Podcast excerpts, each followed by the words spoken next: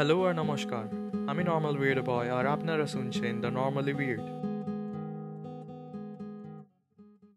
আপনারা সবার the normally উইয়ার্ডের বাংলা বোনাস এপিসোডে আবার একবার স্বাগতম। আমি আশা করি যে আপনারা সবাই ভালো আছেন আর সুস্থ আছেন। আজকে আমরা রবীন্দ্রনাথ ঠাকুরের একটি ছোট গল্প শুনতে যাচ্ছি। গল্পটির নাম হলো পোস্টমাস্টার এই গল্পটিকে আমি দুটো পার্টে আপলোড করব। তো আজকের উইকে আজকের সপ্তাহে একটা পার্ট আর পরের সপ্তাহে আরেকটা। তো শুরু করা যাক। পোস্টমাস্টার প্রথম কাজ আরম্ভ করিয়াই উলাপুর গ্রামে পোস্টমাস্টারকে আসিতে হয়। গ্রামটি অতি সামান্য। নিকটে একটি নীলকুঠি আছে। তাই কুঠির সাহেব অনেক জোগাড় করিয়া এই নূতন পোস্ট অফিস স্থাপন করিয়াছে। আমাদের পোস্টমাস্টার কলিকাতার ছেলে। জলের মাছকে ডাঙ্গায় তুললে যেরকম হয় এই গণ্ডগ্রামের মধ্যে আসিয়া পোস্টমাস্টারেরও সেই দশা উপস্থিত হইয়াছে। একখানি অন্ধকার আটচালার মধ্যে তাহার আপিস। অদূরে একটা পানাপুকুর এবং তাহার চারিপাড়ে জঙ্গল। কুঠির গোমস্তা প্রভৃতি যে সকল কর্মচারী আছে, তাহাদের ফুরসত প্রায় নাই এবং তাহারা ভদ্রলোকের সহিত মিশিবার উপযুক্ত নহে। বিশেষত কলিকাতার ছেলে ভালো করিয়া মিশিতে জানে না। অপরিচিত স্থানে গেলে হয় উদ্ধত, নয় অপ্রতিভ হইয়া থাকে। এই কারণে স্থানীয় লোকের সহিত তাহার মেলামেশা হইয়া উঠে না।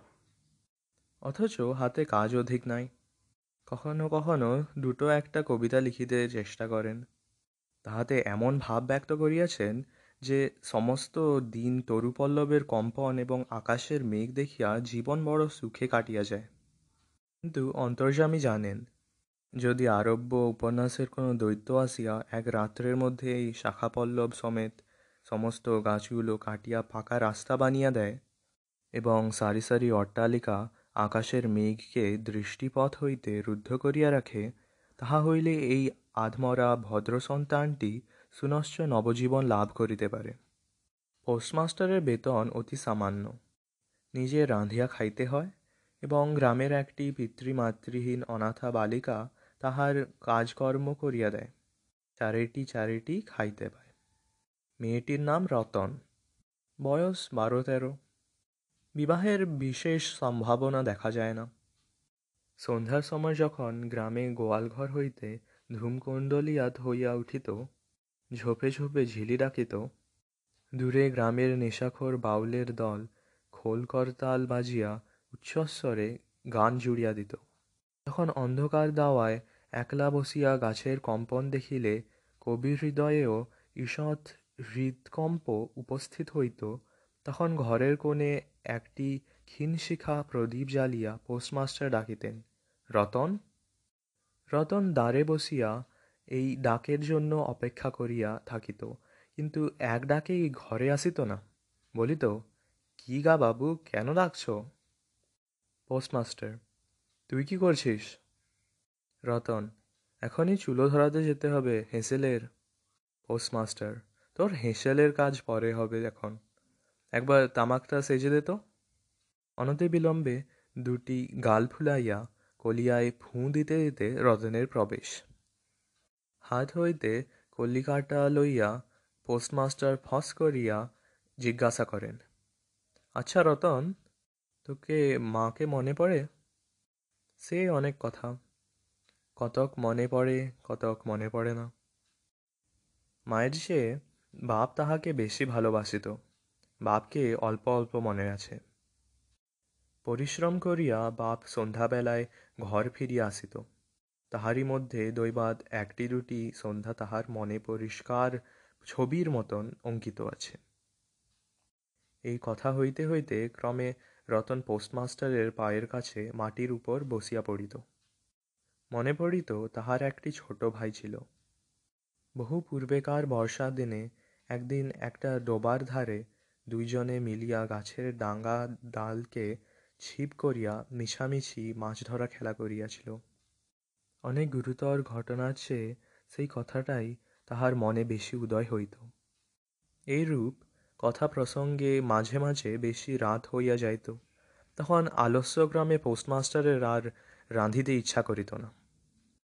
সকালের বাসি ব্যঞ্জন থাকিত এবং রতন তাড়াতাড়ি উনুন ধরাইয়া খান কয়েক রুটি সেঁকিয়া আনিত। তাহাতেই উভয়ের রাত্রের আহার চলিয়া যাইত। এক একদিন সন্ধ্যাবেলায় সেই বৃহৎ আটচালার কোণে আপিসের কাঠের চৌকির উপর বসিয়া পোস্টমাস্টারও নিজের ঘরের কথা পাড়িতেন ছোট ভাই, মা এবং দিদির কথা। প্রবাসে একলা ঘরে বসিয়া যাহাদের জন্য হৃদয় ব্যথিত করিয়া উঠিত, তাহাদের কথা। যে সকল কথা সর্বদাই মনে উদয় হয়, অথচ নীলকুঠির গোমস্তাদের কাছে যাহা কোনো মতেই উত্থাপন করা যায় না। সেই কথা একটি অশিক্ষিত ক্ষুদ্র বালিকাকে বলিয়া যাইতেন। কিছুমাত্র অসঙ্গত মনে হইত না। অবশেষে এমন হইল, বালিকা কথোপকথনকালে তাহার ঘরের লোকদিগকে, মা, দিদি, দাদা বলিয়া চিরপরিচিতের ন্যায় উল্লেখ করিত।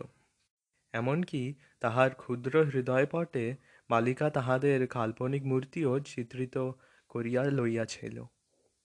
একদিন বর্ষাকালে মেঘমুক্ত দ্বিপ্রহরে ঈষৎতপ্ত সুকোমল বাতাস দিতেছিল। রৌদ্রে ভিজা ঘাস এবং গাছপালা হইতে এক প্রকার গন্ধ উত্থিত হইতেছিল।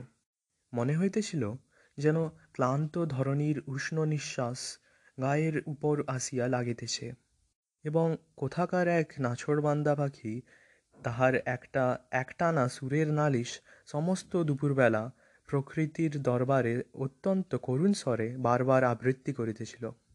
পোস্টমাস্টারের হাতে কাজ ছিল না। সেদিনকার বৃষ্টিদৌত মসৃণ চিক্ষণ তরুপল্লবের হিল্লোল এবং পরাভূত বর্ষার ভগ্নাবিশিষ্ট রৌদ্রশুভ্র স্তূপাকার মেঘস্তর বাস্তবিকই দেখিবার বিষয় ছিল।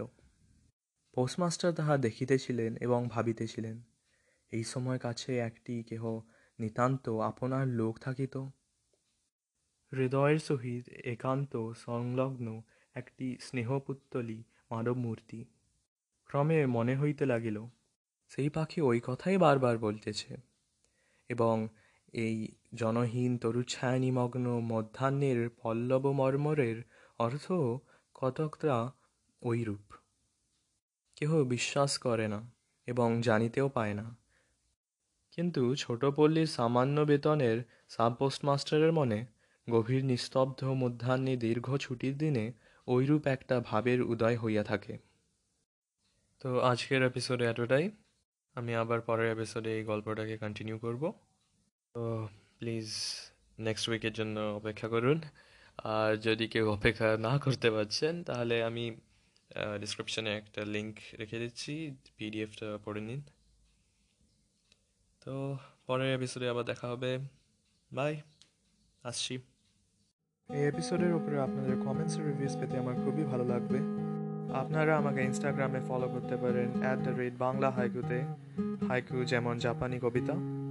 আমার ভাষা সম্বন্ধে ব্লগ ফলো করতে পারেন bong boy blog dot tumblr dot কমে আর আমার ব্যক্তিগত blog normal video boy dot tumblr dot কমে আর আমার ইউটিউব চ্যানেল সাবস্ক্রাইব করা ভুলবেন না, নাম হলো নর্মাল ভিডিও বয়